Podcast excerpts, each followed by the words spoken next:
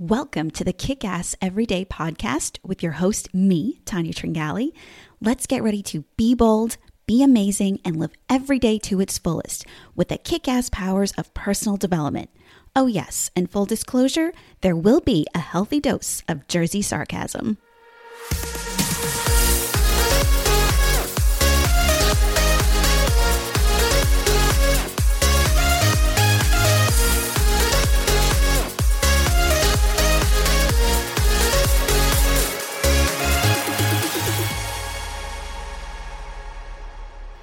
Everyone, and welcome back to episode 13 of Kick Ass Every Day.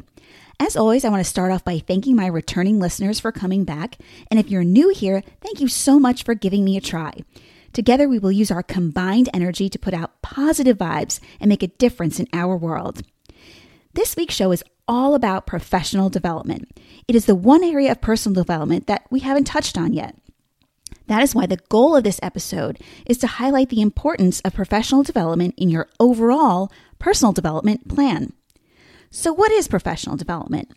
It is the continued training and education of an individual in regards to his or her career. The main goal of professional development is to keep you up to date on the current trends or changes in your chosen field. It is also to help you develop new skills, not only for advancement in either your current job or field, but also if you're planning on making some kind of change or leap to something new. Look, I don't care what your profession or occupation is, professional development is a must for everyone, regardless of how you earn a living. Once again, this insane pandemic has shown us that nothing can be taken for granted our health, our finances, or our way of living. There have been countless employees, small business owners, and even big business owners that have lost their way of making a living, either temporarily or permanently, due to the shutdown of so many things. Not because they quit, but because someone or something else decided for them. Fair or not fair, these are the things you must all be prepared for. In the words of Abby Lee Miller from Dance Moms, everyone is replaceable. No one is irreplaceable at their job. And I will say it again no one is irreplaceable at their job. You may think you are, or may have even been told so, but I'm here to tell you otherwise. And take it from me personally. I lost my job back in December, and it was only because I've already adopted this mindset of knowing that, hey, I could be replaced just like everybody else, that it wasn't as devastating as it could have been. Now, don't get me wrong, I did have my O F asterisk, asterisk, asterisk moment because I thought about our health insurance. But other than that, I was able to pick up my feet and move on, knowing that just another door closed and a new one would be opening for me. Once you have adopted that mindset, it is much easier to look out for yourself and in turn others who may be dependent on you financially. Do this by constantly evolving and taking part in your own professional development. You must be the one to take control of this and make it a priority. You cannot hope and wait for your employer to do it for you, or for the timing to be right, or for there to be a full moon on a Tuesday in March. You just have to start, make a plan, and revisit your plan every six months. So let's talk about the plan. You know me, plans and goals make me giddy. What is a professional development plan and what should it look like? It is simply a list of career goals with actionable steps for achieving those goals. Goals such as achieving a new certification, finding a mentor, or even attaining a certain level in your field. For example, my daughter Bree is currently a nursing student working towards her BSN, but her eventual goal is to become a nurse practitioner. Now, she's taken the time to really map out how she's going to achieve that. That is part of her professional development plan. You have to know your end goal in order to put the actionable steps in place for your plan. Otherwise, as we talked about in last week's episode, no plan equals someone else planning for you. A professional development plan is a constant reference for you to go back to, to keep track and adjust your goals as need be, like now when everything has been turned upside down. Speaking of that, one really important thing to have built into your plan is a contingency. A, what am I going to do if the shit hits the fan, I lose my job, and I have to start over? Or if my industry no longer looks the same as it used to? How am I going to pivot my skills and experience in a way that work for me somewhere else? You really want to build up your transferable skills first, which we will dive deeper into in a moment. These skills are the ones that you can use anywhere in any job or industry. By at least thinking about a contingency plan for yourself, you are already mentally planning, which allows you to be creative and in control of your actions. This reduces your stress level, which is what I just talked about. And hey, if you have recently had to pivot because of this pandemic, then write down what actions you took or are taking for yourself and use that as a reference for the future or even to help someone else. Before you start writing out your goals, start with a self assessment or evaluation of your knowledge, skills, and even your interests as they relate to your profession. By taking inventory of what you already have, it is much easier to know what you need to add in order to achieve your goals. Plus, you'll most likely find that you have transferable skills that you didn't even think about or realize are valuable assets for you. Let's dive deeper into what transferable skills are now. These are skills that are most often referred to as soft skills and can be transferred to any job or industry. Some examples of these are communication, organization, teamwork, dependability, and leadership. Having been through enough job interviews over the last 10 years, I can tell you that questions about my abilities in these skill areas always come up. It is fairly easy to assess someone's technical ability, but a bit more challenging for the ones we just listed.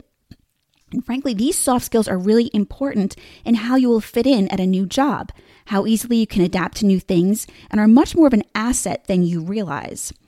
One of my most valuable transferable skills is that I have really perfected and continually work on over the years is my relationship building ability. This would fall under the communication area. As a payroll professional, I've had the unique position of having to deal with every employee in every department in any company or organization that I've worked for. And I've had to deal with many outside vendors as well. So it's extremely important that I'm able to build strong relationships with all of these people and that I interact with on a daily basis. Now, knowing how valuable of an asset this skill is, you would better believe that I highlight this on my resume. And when I get asked the question, and I always do, what would you consider your strongest skill? This is the skill that I talk about. The best thing about this skill is that I can use it anywhere. I'm using it right now as I create this podcast episode. It's important for me to be able to relate to others and have them relate to me. There is a reason why I talk about relationships so much and have that listed in the top three of my personal development areas to work on first.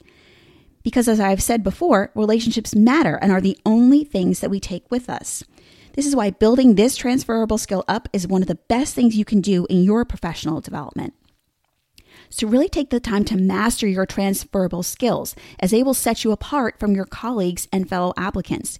If you're looking for a new job, and anyone can Anyone can have those technical qualifications, but few will take the time to perfect the soft skills, and this is where your advantage lies. Back to our professional development plan. We've now talked about assessing where you are and what skills you have, setting some goals, and having a contingency plan in case those goals get derailed. Another important thing you need to include in your plan are some strategies for achieving your goals. Strategies can include experiential or hands on learning, observation, learning by watching others, education, and mentoring. Now, if the company you work for offers any kind of professional development, make sure you're taking advantage of that first because it's free. A lot of organizations recognize the value that professional development brings. But if you don't have this to take advantage of, then you're going to have to do this by yourself. And you're worth the investment of your resources, i.e., time and money. And I can tell you firsthand, most of the time, the jobs I've had, they did not offer a lot of professional development, but I went out there and I pursued it on my own. Let's start with some free strategies. First, go online. There are so many free professional development articles, tutorials, and mini courses that you can take advantage of. Do a little research and you will find a ton of resources for you to use. I know I studied for my payroll certification using only free things that I found online because the ones offered by the APA, American Payroll Association, the very place giving me the certification, were so expensive. I mean, I was already paying to take the test. So taking the test wasn't free, but all the study aids I used were. And I passed on my second try. I only missed passing the first time by two questions, which still irritates me. Anyway, you just have to take the time to look for things and you will find what you need. Another great free strategy is to volunteer somewhere to get the experience you may be looking for or are in need of. Going back to my own personal experiences, I volunteered plenty over the years, and it wasn't necessarily to get job skills, but one of those experiences was being on the parent board at my daughter's school. Now, the main purpose of this board was to raise funds for the school. Even though I didn't always enjoy being on this board, I did walk away with some great experience in not only fundraising, but teamwork, working with very stringent parameters at the school because it's a Catholic school, and just seeing how all of the moving parts of an organization work together or not. It was actually invaluable experience, and I've definitely used some of that in every job that I've had. I've always been an advocate of volunteering, and if done right, should benefit both parties those in need of volunteers and those doing the volunteering. It's fairly easy to find places to volunteer at by doing a little research and asking around. Finding a mentor is also a great way to enhance your professional development. And frankly, if someone is willing to be a mentor to you, it is because they want to give back. They most likely have been mentored by someone themselves in the past and now want to pay it forward. So, what is your price for this? That depends. Maybe you can barter your skills with this person in turn for their experience, or maybe they will want to know from you that you'll be one day willing to mentor someone else. To me, mentoring is like volunteering. It should be free, but both parties need to walk away with something. That just makes the experience better for everyone. I haven't had a lot of whole lot of experience in having a mentor. I think this is because the types of positions I have had have been standalone ones, meaning I was in charge of the whole process. Now, I have had several managers who definitely were good teachers, but none of them could really help me advance my career because they often didn't live in the payroll world. And that's okay. I've had many mentors in the personal development world, even though I haven't met any of them. They have come to me in the form of books that I've read and webinars that I have attended, etc. And those mentors have given me invaluable skills to use in any arena. I think the key to finding a good mentor is to think of a successful individual that you know and would like to learn from. You may have to go outside of where you work to find this. And don't be afraid to ask this person for some advice. What's the worst they could say? No. If you seek, you will find. There are also some great paid opportunities to advance your professional development. This comes in many forms, such as continuing education to grow your technical skills, joining professional organizations in your field, and paid webinars, just to name a few. A great place to find these things and a ton of free stuff is LinkedIn. I really can't say enough good things about LinkedIn. It's free to join and has been a great resource for me over the years. It's the perfect place to grow your professional network. They have a paid version if you are really looking to interact with job recruiters, but it's not a must. You'll find job listings, professional groups to join, great articles to read, networking opportunities, and best of all, no political bias. It's not allowed. When someone does try to post these types of things, they are called out by pretty much everyone on there. I really enjoy reading the posts that people put up, even when they're only pictures and quotes or short videos. Some of them make my day, like a recent one I stumbled upon. It talked about the changes to accounting with the new EBITDA acronym, and they named it EBITDAC, which stands for Earnings Before Interest, Taxes, Depreciation, Amortization, and Coronavirus. A funny way to deal with a very real new accounting problem. One of the best things I've gained from using LinkedIn has been some of the payroll groups that I'm a part of. I'm able to ask questions or read others' questions and the answers that have come in from payroll professionals like myself. It's a great way to meet other people and just know that you're not alone in your struggles, and together you can find some solutions to problems you may be facing or have the opportunity to help someone else. There is one more important thing I want to make sure is included in your professional development plan, and that is to update your resume. Make sure to do this every six months when you look over your professional development plan. By doing it at the same time, you'll be able to add new skills you've gained or take off ones that no longer match the professional goals you may have for yourself. Even if you um, own your own business, you never know when the circumstances may change and you may now have to look for a job. It's much easier to do it with an updated resume already in place rather than having to build one from scratch. Think of this as part of your contingency plan. Okay, everyone, let's wrap this episode up by first recapping what we talked about. Create a professional development plan by first taking an assessment of your skills, both transferable and technical, then writing out your career goals. Next, make sure to build up your transferable skills. Make sure to include a contingency plan in your overall plan.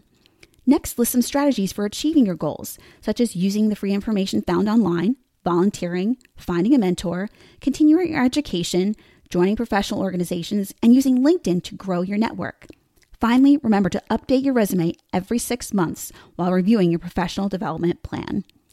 Let's remind ourselves to always be resourceful and a resource to others.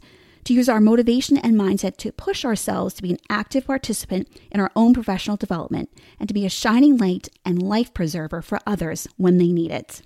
Never stop learning, never stop growing, and always keep moving forward. I'm going to take the energy from this episode and use it throughout your week to take charge of your professional development.